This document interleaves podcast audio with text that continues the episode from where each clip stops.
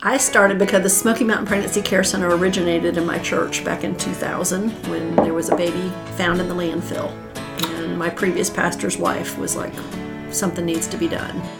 I believe in adoption, and I would love to see the, the numbers turned around from abortion numbers to be adoption numbers, um, for the world to not use abortion as a form of birth control. Mm-hmm. When you look at it as a war, mm-hmm. a genocide. Wow. I mean, that's that's how one of our speakers presented it and showed the statistics of all these other wars and how many people have died in them compared to abortion that's going on still, you know, as an acceptable form of birth control. Um, I would just ask pastors too to to be careful mm-hmm. how they talk about abortion mm-hmm. in the pulpit because you do have women and yeah. and men sitting there who are struggling from that Hey, everybody, want to welcome you again to the Before You Quit podcast, where we want to bring courage and perspective when serving gets hard. And man, does it get hard sometimes. That is why we do what we do here in these podcast episodes. My name is Mitch Schultz. I'm your host. I'm also the director of a ministry called Fruitful Vine Ministry.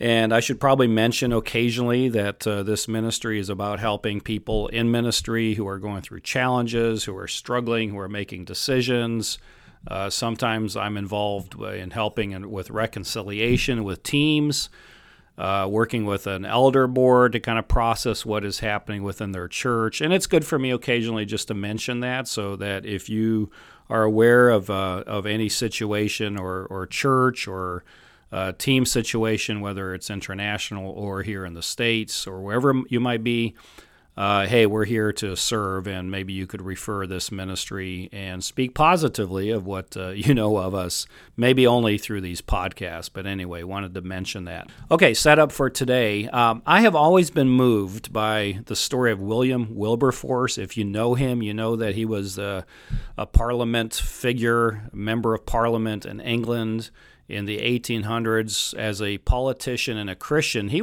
this guy was, I mean, he was obsessed uh, with one thing his entire life, and that was to see uh, the abolishment of slavery in the British Empire. And amazingly, just three days after hearing that uh, the act had been passed, uh, William Wilberforce died. So he died knowing that his one singular singular longing and prayer had been answered. Uh, he was a, a, a, man who longed to see one thing before he died, and that was the end of slavery. Uh, well, I, I, have a similar prayer, and it's about abortion. I have a similar longing, and it has to do with abortion. In fact, nearly every day I pray that in my lifetime I would see the end of this uh, this uh, terrible reality and, and tragedy that uh, is so prevalent in, in our society. And uh, what encourages me is I know that there are so many fighting for this, and especially those who fight on the ground by offering young women and men an alternative, but also offering them ultimately the love of Jesus, uh, who is about life. I have come to give you life and give you to the full, he tells us in John chapter 10, verse 10. Well, recently I had a chance to sit down with two women uh, who are fighting not just against abortion, but really they're fighting for life and uh, their names are Jenny Golding and Becky Langston, and both of them work at the Smoky Mountain Pregnancy Center in Cullowhee, North Carolina, right on the edge strategically of Western Carolina University. And what a privilege it was for me to sit down and talk to them about what they're doing in uh, in the fight for life, to hear their passion, to hear how this passion comes out of a, a love for Jesus, but also a love for life. And this interview will be both challenging and I know very encouraging to you. So let's go ahead and jump into it right now.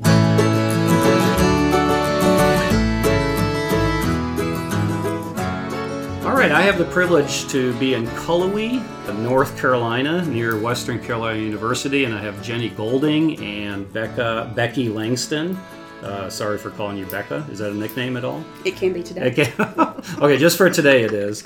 And uh, we are at the, the Smoky Mountain Pregnancy Center down here in uh, Cullowhee, uh, which is, again, uh, strategically near the Western Carolina University. And uh, just tell us briefly, how did both of you end here, end up here, and what's your what's your role, Jenny? Why don't you start?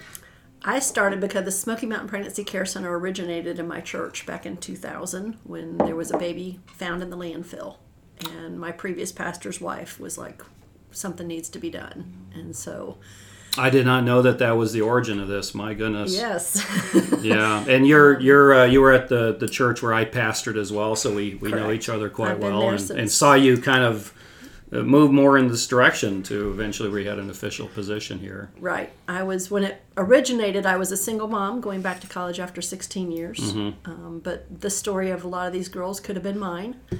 I was 19 years old when I graduated high school, and my father-in-law to be was the one telling me to abort my son, who's now 34 mm. and juvenile court counselor in Mecklenburg. I, I did not know that so much of this was personal for you. Uh, the Lord gives you a history yeah. and he puts it to use later in life. Yeah, that's so. amazing. Wow, and it, and it shows how redeeming these things can be. And we'll be talking about even people for you know who have had abortions, how God can can still use them even more so in, in a lot of ways to Very help other. So the baby that was found, what what happened to that uh, little baby? It, it was found dead. Oh, it was in goodness. the landfill. Oh wow! Um, yeah, there, the, you know, and that was the thing. that we didn't feel we had a place for these girls to go anywhere close by. So So it's almost it was, like we don't ever want this to happen again. Correct. We want them to feel that they have a safe place to come to.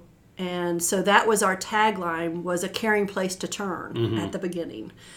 And um, our tagline that we have developed now is a healing, hope and healing begin, where hope and healing begin. Okay, and you're the director of the Smoky Mountain I Pregnancy. Am. I started off volunteering in 07 after I graduated college and got a job. And um, became the director in January of 2011. Mm-hmm. Yeah, so. I, I remember that conversation. I think we talked a little bit. I was like, ah, do I do this? We and, did. I, I, was said, like, you are the best person for this. I, I, I was really feeling like you. Jonah, and I, I, I had heard about the application three times before I finally applied. And yeah. that is great. it's like, no, so there, where's Nineveh? There's two centers. Uh, we, we are near, uh, Becky, why don't you uh, yeah, let's, go ahead and tell your story, and then we'll talk about why this uh, facility is actually here in this location.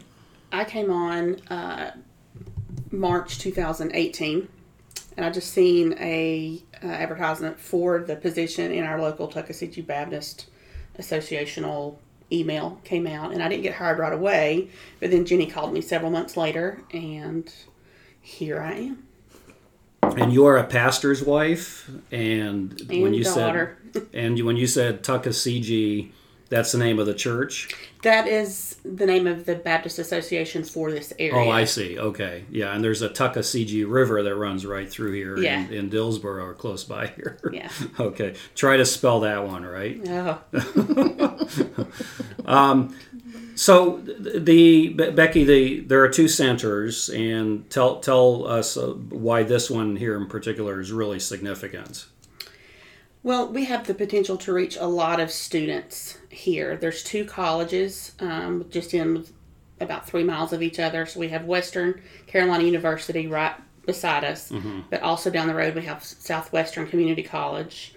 Um, we have a total of four high schools in this county um, when you think about the early college, Smoky Mountain High School, and then the hub, and then Blue Ridge is a K through 12 school. Mm-hmm. So we just Jackson County is just a little unique um, with all the students that we have I the imagine. potential to yeah, reach. Yeah, yeah, and the strategy is probably a little different between the two centers, and we probably in some of the stories we'll hear we can maybe hear out, you know, how how distinct they are.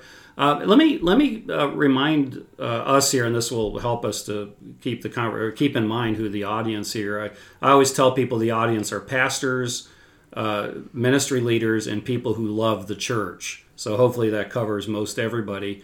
And the reason why I think this particular conversation on abortion or, or saving lives and what the church is doing to rescue families in this way fits the ministry of this podcast of, of uh, offering uh, courage and perspective when serving gets hard. Because uh, we want we want pastors and ministry leaders to keep this on the front end of their their minds and their their ministry, and not to be afraid about this. This is a topic that. Uh, for some strange reason, we're finding we have to be really careful and tiptoe around. I don't, I don't want that. I don't like that. And so, probably one of the things we want to talk about is how do we you know, maintain our boldness and speak out against things that are becoming so, you know, normalized and prevalent in society. And fortunately, there's a lot of good things happening in our society that uh, is is moving in a good direction here. Uh, I remember in uh, when I was a youth pastor 30 years ago, helping a guy hand out literature to people in the streets about. I didn't do a lot of that, but it was like you know, just you realize how unbelievably uh, real this is. Um, Jenny, what what what is your greatest burden in? Well, I, I just really I believe in adoption, and I would love to see the the numbers turned around from abortion numbers to be adoption numbers. Um, for the world to not use abortion as a form of birth control. Mm-hmm. Um, you know, our generation today, they all feel that it's okay. It's been legalized, mm-hmm. so it's their norm. But um, through the window of the womb, the ultrasounds, we are seeing that it's not a blob of tissue. And so for that person to make that decision based on knowing all of the facts and that's what we try to do here is just to educate these girls and men who are facing unexpected pregnancies to know how far along they are to see that child on the screen and for them to know about the different options that are out there for them mm-hmm. and then for them to make an educated um, you know, empowering them through education, and then hopefully encouraging them to choose life because with with the the number, I mean, high number, fifty million plus abortions since it was legalized. Uh, I mean, is that why people are adopting more overseas? Uh, Becky, you adopted a, a Honduran child. Well, his father's Honduran. Okay, he's, he's American. Okay. Um, he came into our lives very easily. Mm-hmm. Um, the actual adoption process is very difficult. It's very expensive. We did not have to tackle that. Mm-hmm. Um, he, we pastored his church. okay. okay. so there was a connection. There was a connection, already. and it was yeah. we kept him from going into okay. foster care. So, so would there be? And this is a stupid question, uh, but I'll ask it anyway there would be much more adoption uh, available if well, abortion f- was not happening. Obviously. Well, the fact that you can can go get an abortion for mm-hmm. hundred dollars versus um, an adoption starts around seventeen thousand dollars is is a huge uh, broken system. Mm-hmm. You know, our tax dollars will help pay for abortion, but why are we not paying for adoption? Yeah, is my big question. Mm-hmm. That that makes no sense to yeah, me. Yeah, yeah. That that's really fascinating. And one of the things that uh, strikes me is that um, uh, again, one of the and, and you do that here. You talk about the options that you have, you know, as opposed to abortion and, and adoption is no doubt one of them. But one of the things we, you know, I mentioned this uh, to both of you before we recorded the number of pastors who do end up adopting and the church is modeling this i, I know I, I, it's almost like every other pastor i know has adopted a child and um, one time someone uh, that i'm uh, sort, of, sort of related to mentioned that uh, you know if the if the if the church would just do more then we wouldn't have to abort and i'm like you don't understand how much the church is doing you know so it is it is overwhelming to uh, uh, to just realize, you know, the number, but there are still so many people that are ready and available to to adopt when it comes down to that. Uh, what burdens you, Becky? I think the youth, um, seeing them understand why they need to trust and believe the Bible and apply it to their lives. Um, I think as Christians, we read the Bible as this um, disciplined thing. Mm-hmm but then turning around and applying that to our lives is what gets real difficult for our youth mm-hmm. because they they are so bombarded um, with with the world and, and with the fun things of the flesh that they are so tempted with and I think if I could say anything to pastors, especially um, some older pastors, and I can say this because my father's an older pastor, is things have changed so much with this Generation Z that they're they're mm-hmm. saying. You know, it it used to be good enough to say that we could um, educate and talk about sex to our kids in the privacy of our home. Mm-hmm. Um, and and that's just not the case anymore with uh, you know with smartphones and, and the way that pornography has taken over mm-hmm. our youth. Um, I just would like to remind pastors that you know in Titus chapter two, the women are given that job mm. to tr- to teach what is true to the young women and likewise to the young men. Um, so to encourage the older women in their churches, help give them resources and educate them how to to get out there and and hit our youth as hard as the world's hitting mm-hmm. them. Wow, wow! With the counter message, the yes. message of the gospel, which uh, which does you know involve uh, you know peace of mind, which comes out of purity, comes out of holiness. Um, Jenny, what are what are some of the um, harder stories that you could share? A few years ago, we had baby Eli at our banquet. Mm-hmm. Um, this call came to me through a state probation officer calling me in the evening one night saying she had been burdened to stop by this girl's house. It wasn't her normal check mm-hmm. time, but she called and, and stopped in and found her bawling that the doctors told her she needed to abort the child she was carrying. Mm-hmm. Um, we partnered with Mountain Area Pregnancy Services out of Asheville. They have a program called Eva's Footprints for clients who are given a demise situation with the pregnancy and encouraging and walking through this with them the parents i mean they will literally stay with a, a parent for up to two years um, and walk through the pregnancy with them. And, you know, if they go ahead and have this child like we did with Eli, this, this mother went against the medical professionals' advice to abort. And this child was said that it was going to have all of these things wrong with it. It would never live outside the womb.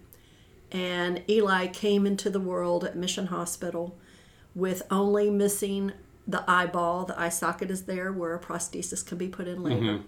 And hmm. he was a healthy little little boy that mm. that was able to be brought into the world against all odds.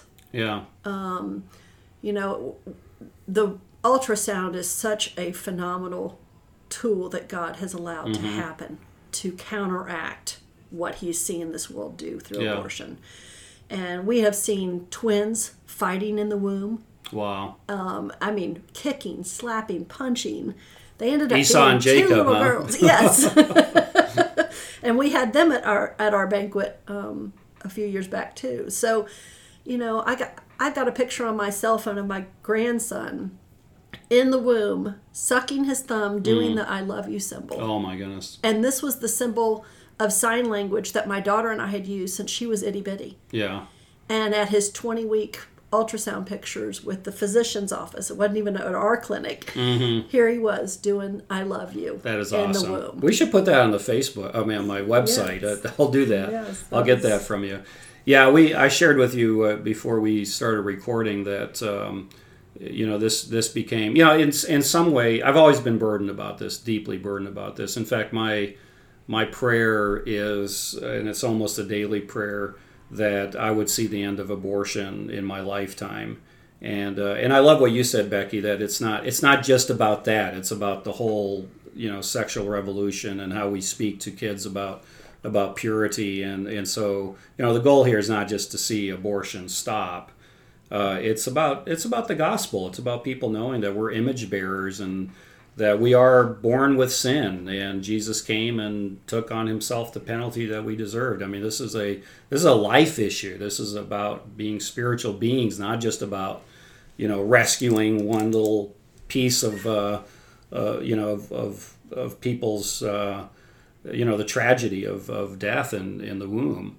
Um, but it, it's um, you know, really struck me some years ago that uh, a, a, gal came to me and wanted to process whether to get an abortion or not, and uh, I did everything I could to encourage, to you know, talk about you know, how beautiful it would be, and even even said, hey, I'll adopt the baby. We had two kids that we had adopted that time as well that were still in our home, and uh, and she ended up still going through with the abortion, and and that's when it became more than a statistic to me You know, we, we hear 40 million, 50 million abortions. Like, oh my goodness, this is, you know, I've met someone who who's lived this out. And then recently, and I'll be very vague about this because it's just so recent, a number of us were in a, a conversation with a gal who was in an abortion clinic and she was texting us and she ended up not going through with it because of the intervention. It was just a marvelous story. And that story is still continuing. We have a Google text also, and our nurses also receive texts and, and are Wow. able to reach these girls through that means of communication. And How does that happen? How do they find out about it? And does that sometimes happen when they're on their way to get an sometimes they've been or- to us for the pregnancy test and have looked over their options and they're still struggling in their spirit Hmm. you know um, it, it, we advertise our um, smpcc nc is the text number um, but it it just it helps give them that option where talking on the phone this generation doesn't talk on the phone even my own children you can text them and get an answer Mm-hmm. True. quicker than you will yeah. getting them or even then up it the doesn't work. I, it- but if you type urgent, call ASAP, then it might then but that only works one time you can't use it because they know they know it's not going to work again. right so Yeah. you know just and and it's hard i i ask and plead for you know that's one of our number one things of how to partner Mm-hmm. with smoky mountain pregnancy care center is to pray pray for our staff to have god fill him with his spirit and give them his words Mm-hmm. Yeah. and for their ears and hearts to be open Yeah. to hearing that Yeah, again, that's a you it's, know we are seed planters. sometimes we don't even know what happens to Mm. that child till maybe two years later they come Do you sometimes hear that they went through with an abortion? Uh, do you, do you- Sometimes. Yes. Oh, that's got to be so hard. It is. That's got to be so Um, hard. Wow. And when they're on the table and a nurse was scanning a girl who was already uh, not abortion minded, she was abortion determined. And f- father baby was there and she scans and the nurse's face just gets really bleak because she finds not one baby but two Oh wow. in the uterus. And the mother's like i don't care if there's one two or three i'm still killing it. I'm not going through with this. They are being aborted. And Yeah. it was just it was so heavy But on why did they nurses come? Why, why did they come? well you have to find out first of all that you are pregnant Oh, okay. and how far along you are because there's different abortion methods Mm-hmm. for however far along you are Oh, and they get that at a place like this or at Well, we do not sign or- off on the ultrasound that they had the ultrasound for the for Okay. abortions. That's not because Sure. Mm. we do not refer nor recommend for abortions here. Um, but you know, when you get an ultrasound, you find out your gestational Mm-hmm. age. Um, so, you know, uh, for fathers of babies pleading for mothers to have their child Mm-hmm. and that they just want you know to give birth to their baby and they'll ra- their family will help raise it is things that So you'll you, sometimes here. you see drama here Oh, yes. where the husband, the boyfriend, or the parents are. Yeah. Or are sometimes it's the parent telling the the young student that they must abort. Yeah. And the kid not wanting it, you know. Yeah. But then, so it, it, it is it is you know it is number one it's illegal for anyone to force someone to have an abortion. Mm-hmm. Um, and we want our clients to know that that if they're in a home situation and that's the influence that's being done, they still have the bottom right Sure. to decide whatever. And we Yeah. can find them a maternity home, not local, because Mm-hmm. we have no local maternity homes. Uh, I think Charlotte's our closest, you know, so that's kind of hard. But Mm. Yeah. um, at the same time, um, to go through a tragic event and do it remorsefully leaves scars that can be psychological. Yeah, and you and you mentioned earlier, and I, I love this that you're not judgmental. You you even have people who've had an abortion come here. or two or three, and yeah, then come back yeah. finally deciding to parent. Um, Yeah. This one lady I know, we'd had she'd had two abortions and then parented three Mm-hmm. That's wonderful. beautiful boys. That's wonderful. Mm-hmm. So, and she utilized our parenting program, the Earn While You Learn, and and that helps because our parenting program it opens up the door for what we used to have generationally given down from one generation. Mm-hmm. Yeah, it was to built the other. into the family It was built in the family, yeah. but you know nowadays our family system Satan's pretty well destroying it that, so you don't have that generational Mm-hmm. learning, and so these classes do help, and they are faith based too. So Yeah, yeah. them- Becky, I didn't have this as a question, but as an outreach director, what are you picking up as the pulse or the attitude of uh, people in the in the church community towards this? Is it we need to keep reminding them of this? And we do. Um, I usually get one of three responses. Um, they will absolutely jump on board and support, and they're all about being bold and mm-hmm. in their congregation's face about what they feel and how they need to support. Um, you get the second option or response, rather, of, yeah, we know you're there. Um, and I always just have to remind myself that just because someone's not with you doesn't mm-hmm. mean they're against you. So um, they just choose not to, to, you know, to participate. And then sadly, I get a lot of as soon as they know why I'm calling or why I'm knocking on their door, mm-hmm. um, they they do not respond back or they don't call back because it is such a taboo subject. Mm. Um, and I'm I'm pretty comfortable at boldly speaking about it. Mm-hmm. I, I don't think that we can address abortion without addressing the youth's view of sexuality mm-hmm. and identity because that's how we get to abortion. Yeah, is um, is the whole sexuality issue and and the, sure yeah, that's the choice, isn't it? That we're not talking. That's about, the choice we're not talking about. And even with Christian kids who have been brought up in church, say their whole life, you know, you can set that kid down beside the kid that has never been in church, um, and they both share the same struggles to make the right decisions about sex. Mm-hmm. Just because we're a Christian doesn't mean that we're not going to struggle to do the right thing and so equipping them is where my heart is is really being pulled. Um, yeah i love that. Yeah and and it it's interesting i'd be interested to get both your reactions to this that back in the uh, 80s when i was in my 20s the church was was reacting strong. There was uh, operation rescue with randy Ter- terry randall i don't know if you remember him and uh, you know, there, there was a lot of picketing, a lot of, and, uh, you know, Jerry Falwell from Liberty University with Moral Majority. There was, uh, you know, Pat Robertson, people like that. He's he seems to have softened on the politics side of it. Um, but it, it, I wonder sometimes if people that are in our churches that are from my generation uh, almost kind of look at the past as well. It didn't work you know we we weren't successful and so we don't know what to do anymore you know and and how do, how do you address that, Jenny? I mean, what what is the role of the church still in this? Uh, you know, it's more than just this conversation, this uh, this crisis, this tragedy. Churches are a hard one because it is a taboo subject. Yeah, why, why is it Pregnancy. a taboo subject? Becky mentioned that too. Why is this taboo?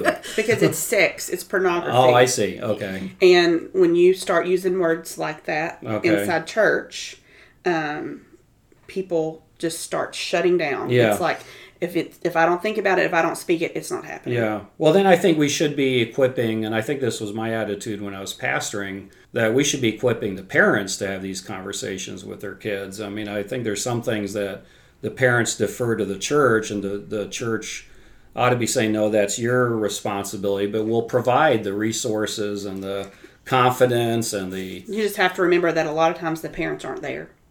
Okay. Or they're separated or divorced. Um, they're in their own relationships, making their own sexual. And those are the ones maybe more prone to be active sexually or. Yeah, I mean, when you have parents that are dating and making their own sexual mistakes yeah. live front and center in front of these children's lives. Yeah. Wow. That's really fascinating. Yeah, Jenny, what? We what? had a client come in the door and she was filling out paperwork. She goes, I think something kicked me. And when her pregnancy test came out positive mm-hmm. and she got this ultrasound of a six month old baby. Oh my goodness. and she was just so shell shocked. She says, How can this be happening to me? How am I going to explain this? My son wow. is a senior. Mm. And how am I going? You know, I've been telling him not to let this happen. Mm. And now it had happened to her. And she had to go home and face the music with telling her son that in three months there's going to be another baby yeah. coming along yeah. because of my actions. Yeah. So you know the the world. So how do you how do you encourage someone like that that there's value in still having well, the baby? It, you know it, it, At that point, it was too late. Yeah, yeah, yeah. well, of course, not in some states now. No, but in North Carolina, what, what North is Carolina, what is the law? Weeks. Twenty weeks in North yes. Carolina. Um, you know, and just saying that and that's the biggest thing. It doesn't matter how this child was conceived. It's still a wanted child, Mm-hmm. and God's got a plan for it. You may not have expected it, and it may have derailed where you thought you were going. Mm-hmm. But at the same time, what a blessing that God has given you another life Mm-hmm. Yeah. to live, to, to raise. And and be honest with your son and say, listen, this is why I've preached it. Obviously, I didn't practice what I preached mm-hmm. sometimes, but being honest with our kids Yeah. and saying, listen, I don't want you to make the same mistakes I've made.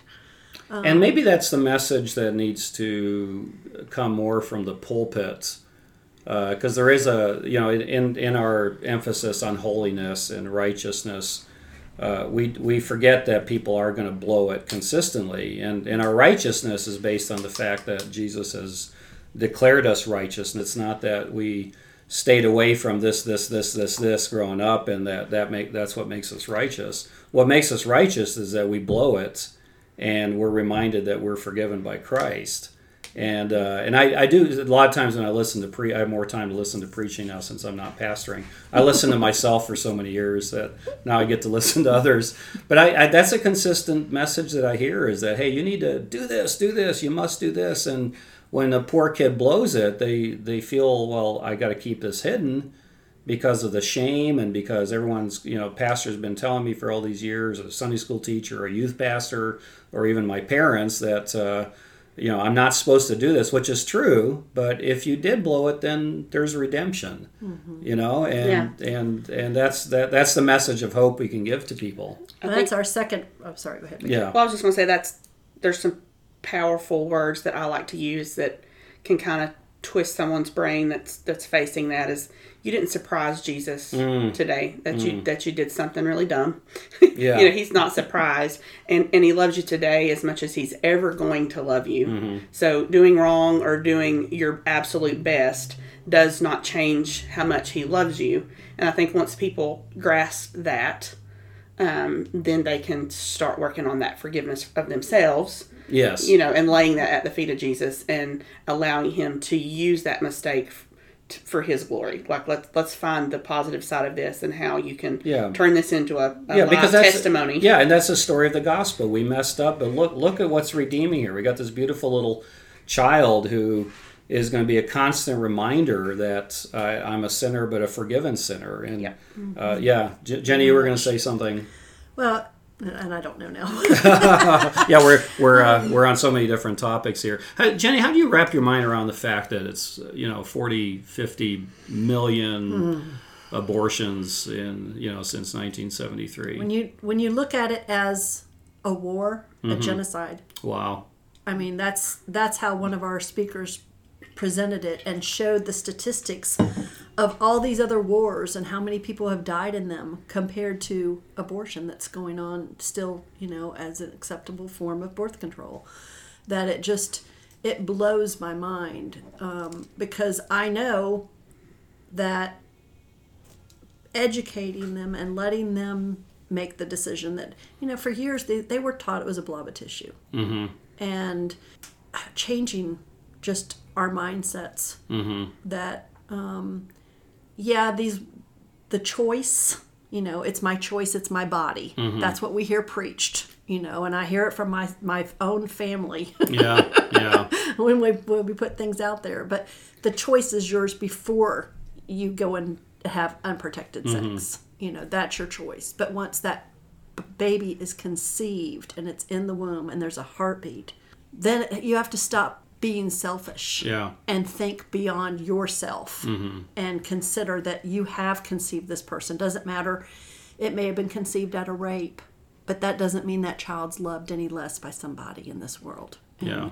those are the hard situations that I, I mean my heart goes out to them i mean i we you know you you hear horrible situations but then there's the child that was conceived in rape that the mother gave birth to and blessed another family with and how that situation you know those are the stories we need Yeah. to hear more of Yeah. and yeah. and that and that those situations like conception from rape, um, that's like under one percent yes, of yes. actual yeah, but the in the narrative that helps. The, but know, it's people, it's also the loudest excuse. Yeah, sure, sure. That a lot of pro-choice yeah. people want to put out there.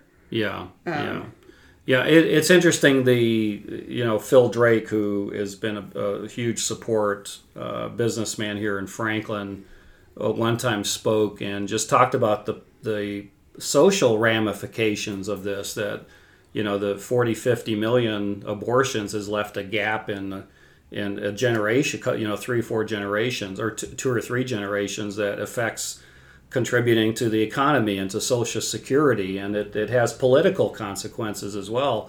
And I don't know if you ever listened to Candace Owens. She's a she's a, a black uh, activist for the conservative movement, and she talks a lot about in the black community that where there's been I think 20 million abortions in, in the black community that. Uh, that has left a huge uh, vacuum in, in the family you know structure and culture. And uh, so again these are conversations people are just a little don't feel comfortable having. And right.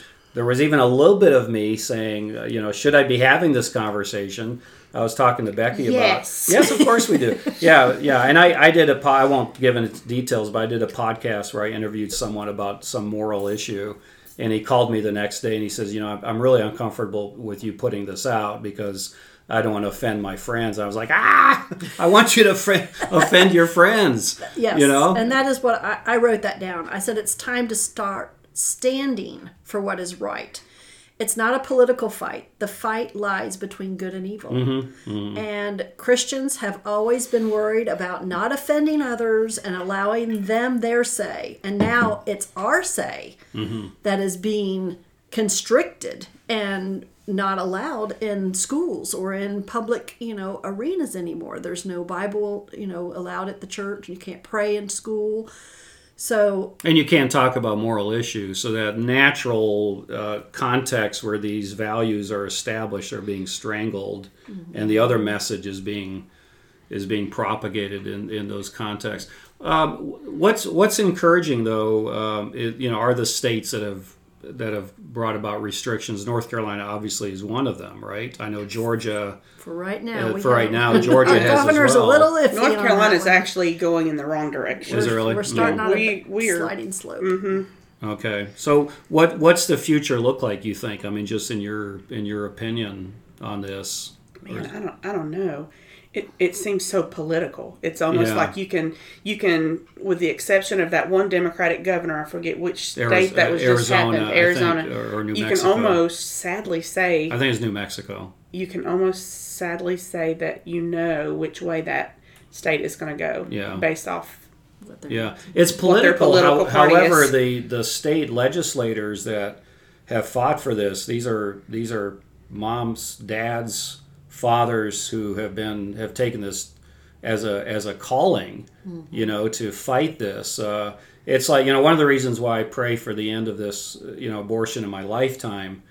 Um, is uh, modeled after uh, Wilberforce, the British Parliament parliamentary uh, guy in uh, in England who his whole life you know had one mission that was to end slavery in the 1800s in, in Europe and it happened a, a, month after he died, where they finally signed the proclamation to uh, to end slavery. William Wil, uh, Wilberforce was his name, and I think you know I think that's uh, that ought to be the Christian's drive to see the end of this. And it's not just to end that, but it's to promote life, to promote family, to be willing to adopt and. Um, this is probably the positive thing churches can do is to promote adoption. I know a lot of young pastors who are in their 30s and 40s, and they have campaigns almost challenging people. You know, how uh, we want 20 families this year to adopt babies in our church. I think this is the. It's not just fighting against abortion, but it's fighting for. Uh, for life, and I would be interested to to see. You'd made the comment earlier uh, of all these pastors that you know that are adopting. Mm-hmm. I would be interested to see how many of those pastors like sought adoption, paid for it and adopted or what I see typically happening, what happened in my situation mm-hmm. and what happened in a situation for a volunteer that just started here is there ha- the child has to fall into this horrible situation Mm, it, yeah. and then the county steps in and then they say okay this this healthy family is ready to take this child we'll let them have it and we'll pay for it I'm I think- I think that's- how is that yeah. how does that make For any the- sense for so we have to wait for a kid Yeah, to be in to, to be born at Yeah. home in February with no heat and no water Mm-hmm. this is a, a situation that we're very familiar with Yeah. right now before the state says oh okay we'll step in and help Yeah, well, it's because of the rights of the parents, right, and the rights of the extended family. You have to go through that first before. But it's easier to get a child by waiting for something bad I to happen to a child. Yeah, no, I agree with you. Than it is to go and adopt. Yeah, And the that- the the, that's past, the pastors I know who have adopted uh, in the states, that's been more of the story. That's my story. The ones who go to to Ukraine or you know Africa, uh, Uganda, wherever it is, um, th- that's intentional, you know, or China and. It's you a lot cheaper to adopt out overseas than in, yeah, in the yeah. states, and that's what and that that should change the less abortions there are. I mean, these states where there's restrictions in abortion, there ought to be more the adoption, and this is where the church should be. You know, as that's happening, man, we need to really be building up the whole adoption conversation Mm-hmm. as well. And that's again, that's why I love those churches of younger pastors who are really making it almost a game. You know, we want to we want to see 20 families this this year adopt kids. You know, and and we're going to start. We're going to be the first ones to do that. I think it should be but as I easy as adopting a pet. it should, yes, yeah, As, and they don't shed either. I mean, we push that, you know, adopt, adopt, adopt. Yeah. Um, kind of wrap up here. Um, it does seem like this generation uh, it has to be careful talking about moral issues. You know, you know, homosexuality, same-sex marriage, attraction, and abortion's like in there too. You know, even with my kids, it's you know you got to be careful. They know people, and they've got to be careful. And I don't put anything on Facebook anymore because. I'm offending people when I do, which I is kind of sad. But that's more for my kids than offending others. Um, but what what's happening here? Uh, let's go right back to the Bible where it states in Matthew 10 21 to 22 Brothers will turn against their own brothers and hand them over to be killed. Fathers will hand over their own children to be killed. And children will fight against their own parents and will have them killed. Everyone will hate you because you follow me. Wow, But the one who remains faithful to the end will be saved. And wow. So really, it's about following Jesus, isn't it? At It bottom is. line, It's being Wow. his his hands and feet and arms to Mm-hmm. the community is what we do here. Um, we are going to, you know, I, I have had the same thing with Facebook. I've had to take down things that offended my family because I spoke what I believe. It was okay for them to post what they believe. Mm-hmm. it was your truth, Jenny. but it was my truth and it was against what they believed. So, you know, it, it's Yeah, and that's good. I mean, you want to be sensitive because you want to have good rapport, good relationships, and and Facebook is not an intimate relational context. That's that's different than if you're having a Thanksgiving meal and this thing comes up. You know, you can have I think harder, more effective conversations. Which really maybe that's one of the takeaways here is to encourage pastors and church leaders and people who love the church is is be willing to have these hard conversations within your church community. Mm-hmm.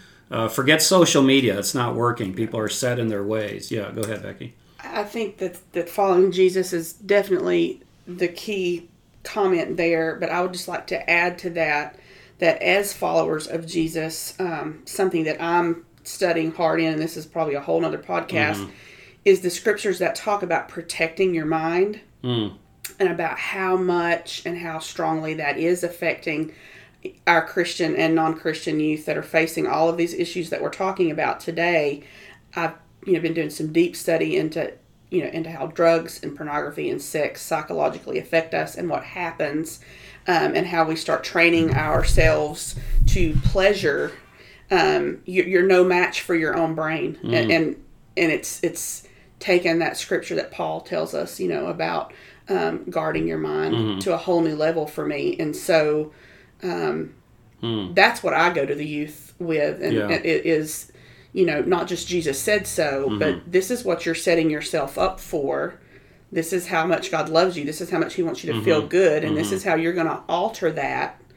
Um, so you know, starting early, Yeah, teaching them to follow Jesus Yeah. and protect their mind Yeah, yeah. Because what um, you believe determines how who you, you, live. are and how you live you know, and I, I forget the scripture now, but you know, Paul Paul wrote um, that we we guard ourselves with weapons Mm-hmm. um, of God.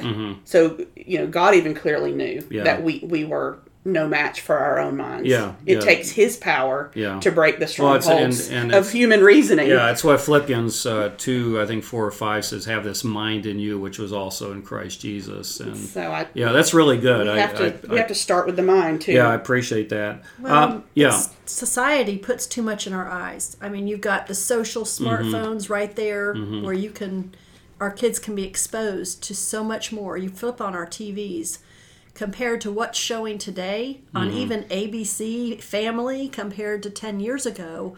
And the, the eyes are a window to the soul. Yeah. And by f- society fulfilling filling those eyes with killing and rapes Mm-hmm. and murders and how to solve this. Now you've got the live PD on TV and the reality shows that Mm-hmm. are just obscuring any kind of biblical um, values and morals. Yeah, yeah, yeah. So much to, to process there, and I, I was thinking too as we were talking about uh, just the you know when we, we talked about what you believe determines how you live. That uh, this you know that this is a it's it's a demonic thing. I mean, the taking to to normalize and propagate the taking of life. I appreciate the scriptures you were referencing about family being against each other.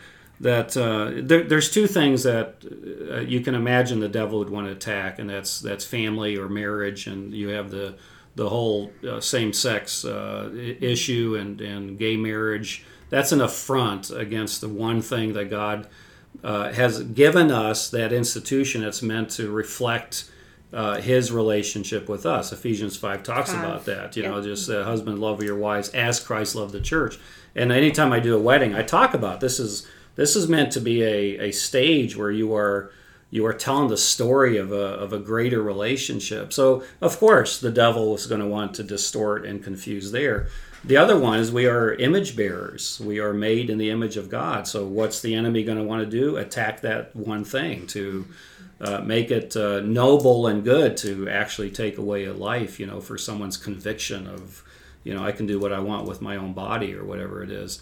Uh, so uh, you know, I think we have to keep these things uh, in in spiritual context. This conversation, which is why I really believe the church needs to still struggle with how uh, how to talk about this and and how to relate uh, this subject within the community life of the church. Um, what is what is the one thing you would want Jenny to tell the pastor and church leaders about this battle that maybe is encouraging but also challenging? Well, first of all, I would hope that they would be excited about supporting life affirming pregnancy centers. Yeah, in so look in your communities Oh, for yeah. that because they are definitely They're there. they're there. Mhm. We outnumber abortion clinics tenfold. Mm-hmm. Um, the the fact that you have this nugget in your community and churches aren't supporting Mm-hmm. the pregnancy centers, it kind of blows my mind. I see how many pr- sup- churches support our centers and how many are in the county. Mm-hmm. And I mean, even if it's twenty five dollars a month, or Yeah. ask your stat, uh, your your congregation who has an hour or two hours, maybe a day, to volunteer in these centers and help us be able to be there for these girls. And I'm saying us as pregnancy centers all across America, not just SMPCC, because we do run on very few staff. Yeah. I have four full time staff with two two free Two medical clinics. Yeah. yeah. Oh, three. Wow. And I mean, these are these are free clinics. We don't charge for pregnancy testing. everything or comes for from ultrasounds. donations, yeah. correct. So when you're, you know, twelve hundred dollars is the average that we're saving each client. Mm-hmm. And last year we did 176 pregnancy tests and almost 300 ultrasounds, Mm-hmm. Not including, you know, 800 parenting classes where Mm-hmm. you have that volunteer or staff person working with that girl and you know the pastors need to realize that this is a golden nugget where we are being jesus's hands feet and Mm-hmm. arms to the community and get behind the centers and help support us so that you know we had to close a clinic in 2012 and it crushed Yeah.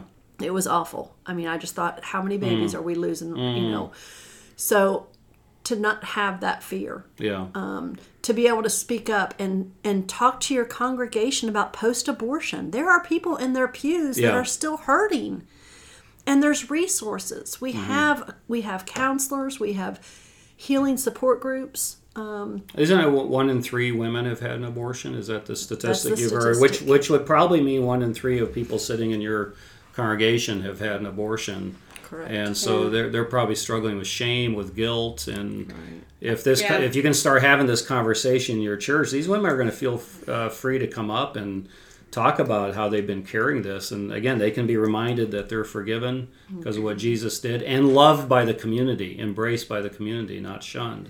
I would just ask pastors too to to be careful Mm-hmm. how they talk about abortion in the pulpit because you do have women and Yeah. and men sitting there who are struggling from that choice Absolutely. and are hurting and so if you um, come across you know angry yeah, condemning yeah, that's really making good. them feel you know unworthy to ever be Yeah. you know used again by Christ or something you know God forbid that that's the message that comes out um, just to to really approach it delicately Yeah, and I would say of uh, the thirty some years that I pastored, uh, and this makes me really reflect back in my own attitude and approach. I I didn't I never had one woman come to me and admit that she had had one, and and maybe that's an indicator that if the pastor's not seeing that, that he needs to you know maybe change his tone and his message a little bit to Exactly. Yeah, that, you you, know. could say that for homosexuality too. I yeah mean, sure we're, sure we're supposed to be a, you know, a shelter for the sinners, and so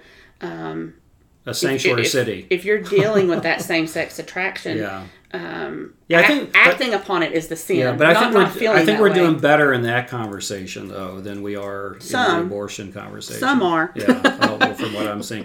Hey, this has been great, both of you, Becky and Jenny. you. Thank you so much. You both did a, a wonderful job. It's a raw subject, and it is you know I think Yeah, uh, heavy. I think this will be.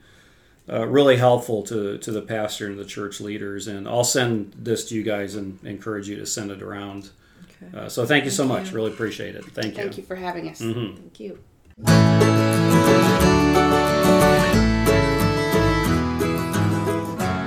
Okay, there you have it. Thank you so much for listening to this episode of the Before You Quit podcast. If you have any comments or questions about anything we've talked about today or on any other podcast, you can email me at mitch at beforeyouquit.us.